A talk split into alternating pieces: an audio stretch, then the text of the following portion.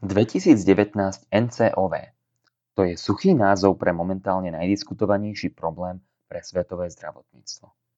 Je to skratka pre nový koronavírus, ktorý sa šíri z mesta Wuhan v čínskej provincii Hubei. Kvôli tomuto maličkému zluku molekúl už Svetová zdravotnícká organizácia vyhlásila stav globálnej zdravotníckej núdze, kolíšu svetové trhy a v Oxforde ste vo štvrtok už v žiadnom Tesku nezohnali dezinfekčný gel na ruky.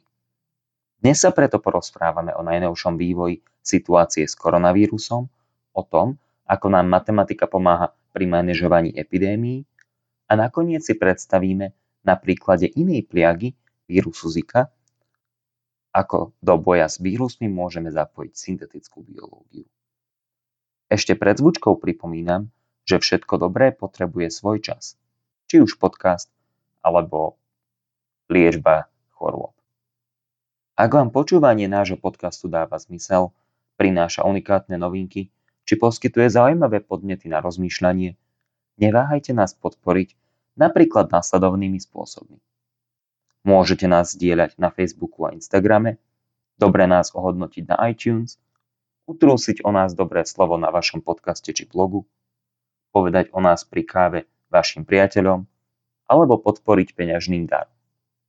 Viac informácií na pravidelnadavka.sk v záložke Chcem podporiť. Ďakujeme pekne, všetku podporu si naozaj vážime. A posledná vec. Žiadny obsah tohto podcastu nie je mienený ako lekárske odporúčanie alebo rada. A teraz sa už pustíme do 118. pravidelnej dávky, ktorej sa zhovárame o koronavíruse, matematike, syntetickej biológii.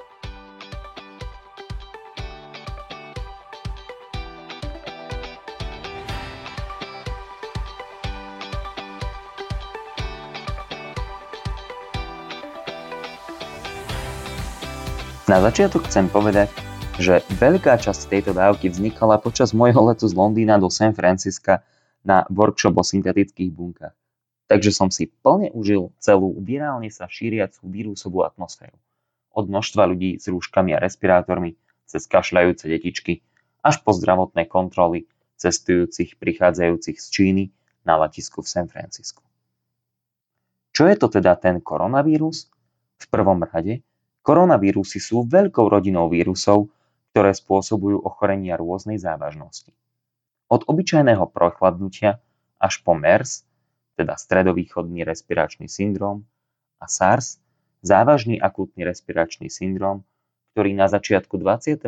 storočia, najmä v Ázii, nakazil asi 8 tisíc ľudí, pričom až takmer 10% z nich bohužiaľ zomrelo. Súčasný kmeň, 2019 NCOV. Budem ho jednoducho volať koronavírus a zmierime sa s hnevom všetkých jeho virálnych bratrancov, na ktorých zabúdame. V minulosti nebol diagnostikovaný u ľudí. Táto família vírusov je zoonotická, takže sa prenáša zo zvierat na ľudí. Vieme, že u zvierat sa takto vyskytuje niekoľko rôznych vírusov, ktoré však doteraz nespôsobili infekciu u človeka.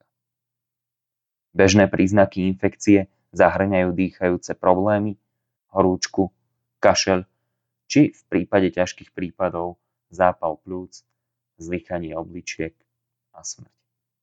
Vírus sa šíri kvapôčkami, ktoré každý z nás vylučuje pri dýchaní, či pri kašli alebo osobným kontaktom, podaním rúk, poskávaním a podobne.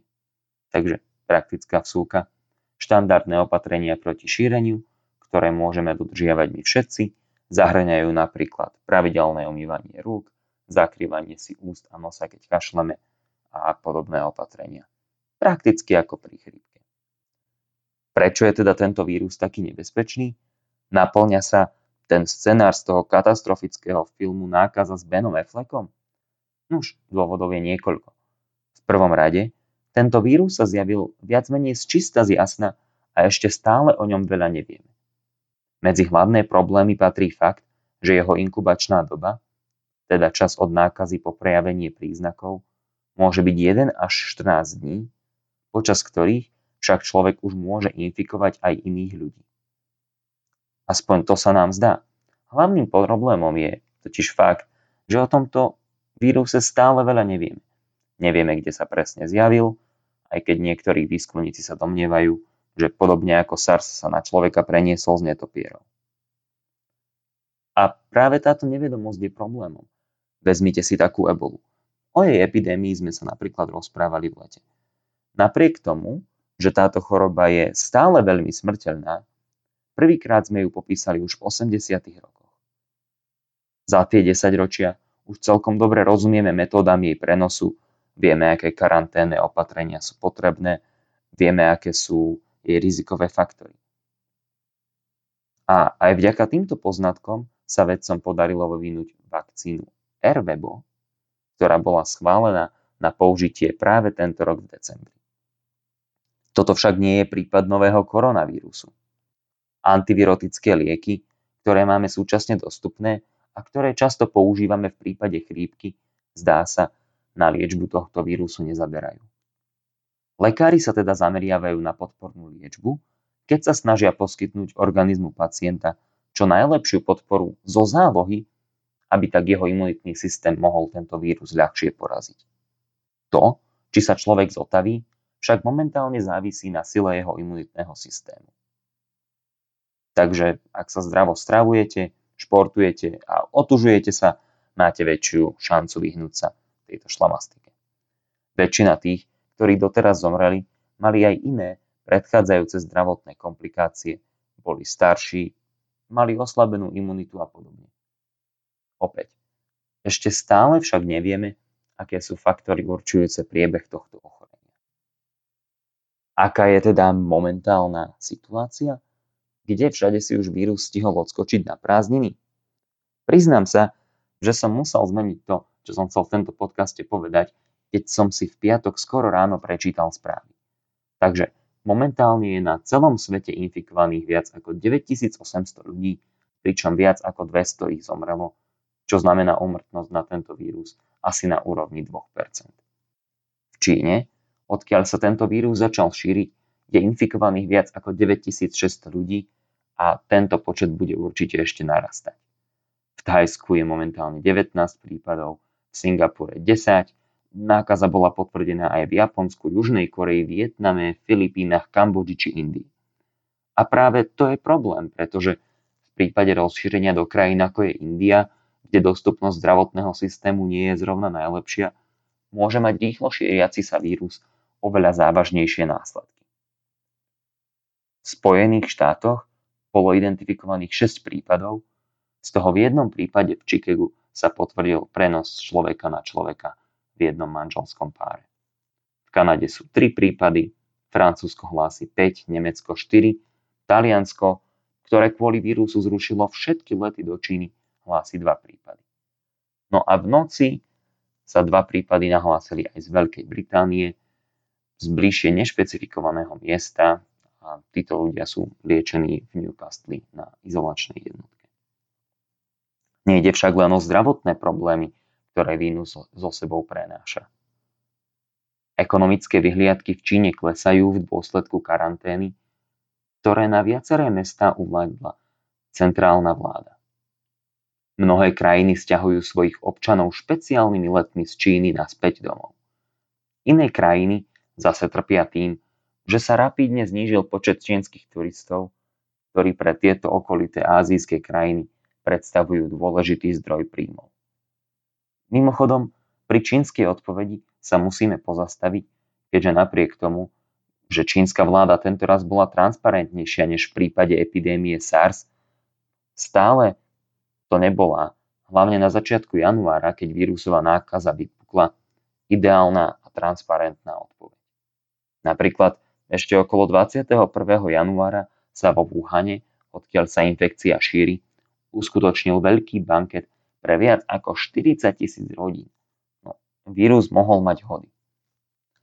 Na druhej strane dajme si účinky tohto vírusu do perspektívy.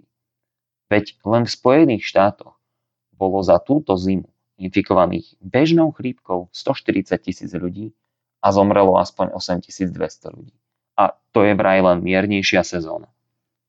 Takže buďme opatrní v prípade koronavírusu, no nepanikárme. Toľko teda o koronavíruse. No akú úlohu má v prípade epidémií matematika? Nož v epidemiológii absolútne zásadnú.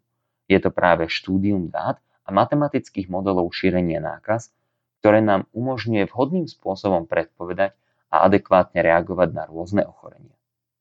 Samozrejme, modelov pre rôzne ochorenia je množstvo a ich výber závisí na prenose ochorenia, ďalších charakteristikách a podobne.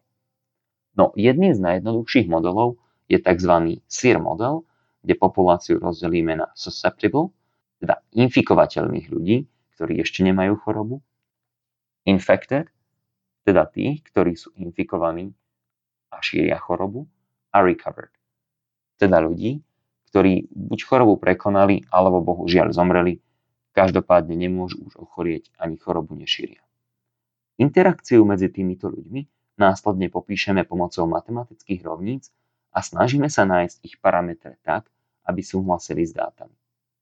Samozrejme, tento proces je komplikovanejší, ak berieme do úvahy napríklad pohyb ľudí, a teda ich priestorové rozdelenie a podobne. No, teraz zostaneme pri tomto najjednoduchšom modeli.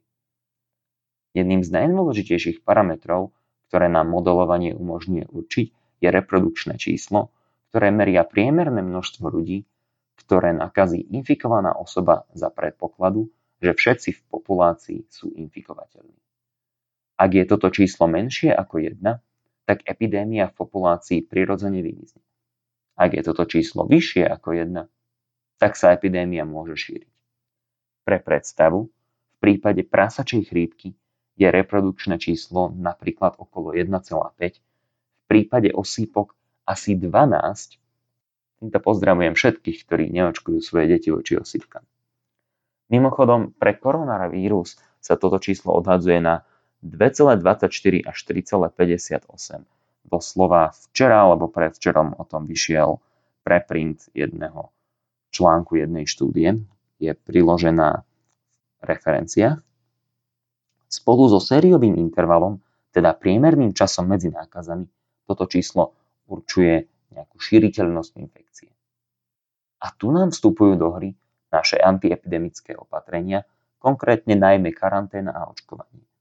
Ich cieľom je totiž pre daný model znížiť reprodukčné číslo nákazy pod 1. Ak teda zaočkujeme, alebo z populácie infikovateľných odstránime dostatočnú časť populácie, každý ďalší prípad infikuje menej ľudí a epidémia postupne vymizne. A je to práve matematika, špecificky kontrolná teória, ktorá nám umožňuje hľadať optimálne množstvo ľudí, ktorých musíme zaočkovať alebo dať do karantény pri najmenších možných spoločenských obmedzeniach a ekonomických škodách. Ak si chcete prečítať viac, odporúčam referenciu číslo 8 k tomuto článku. A na záver, ako nám môže pomôcť syntetická biológia? O tejto téme by sa dalo rozprávať veľmi veľa. Hlavne o trošku vzdialenejšej vízii, kde syntetická biológia umožňuje priamu liečbu všelijakých vírusov skrze umelé genetické konštrukty. No, ja mám na mysli inú aplikáciu. Rýchlu, lacnú a spolahlivú diagnostiku, ktorá je kľúčová pre zamedzenie šírenia epidémie. Jedným z najväčších problémov je totiž aj v prípade nového koronavírusu diagnostika, ktorá musí byť realizovaná komplikovaným spôsobom dobre vybavenom laboratóriu prostredníctvom reverzne transkriptáznej polymerázovej reťazovej reakcie v reálnom čase. RRT-PCR. To je otrasný názov však.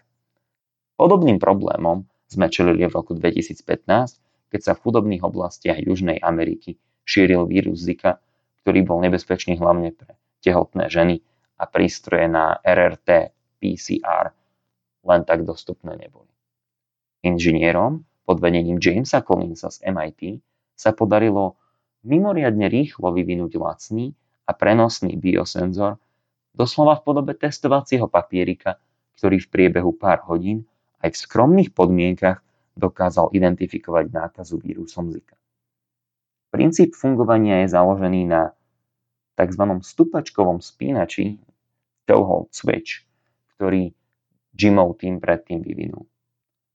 Tento princíp si môžeme detailne popísať na budúce, no ide v zásade o to, že synteticky vyrobíme molekulu RNA, ktorá sa vie veľmi špecificky naviazať na istú časť RNA vírusu, v tomto prípade Zika, a po uskutočnení tejto chemickej reakcie na papieriku môžeme pozorovať sfarbenie ukazujúce na nákazu. Myslím si, že v budúcnosti budeme môcť podobným spôsobom diagnostikovať aj iné vírusy ako Zika, napríklad koronavírus. Takže, aké sú tri hlavné veci, ktoré by sme si mali z tejto pravidelnej dávky odniesť? Poprvé, 2019 NCOV je koronavírus, ktorý vyvoláva rýchlo sa šíriace chrípke podobné ochorenie. Po druhé, matematické modelovanie je kľúčové pre analýzu epidémií a určovanie optimálnej stratégie boja proti nákazám. Po tretie, syntetická biológia má dokázateľne mimoriadne veľký potenciál v rýchlej, efektívnej a lacnej diagnostike vírusových ochorení. A to bolo na dnes všetko.